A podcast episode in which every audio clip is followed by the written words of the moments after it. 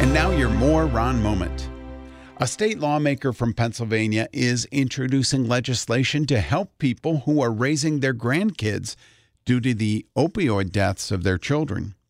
Representative Eddie Day Pashinski says his proposal would provide grants to legal organizations that help grandparents through the custody and adoption process.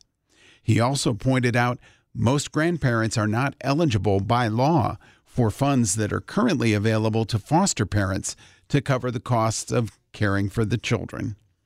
And that's your more Ron moment.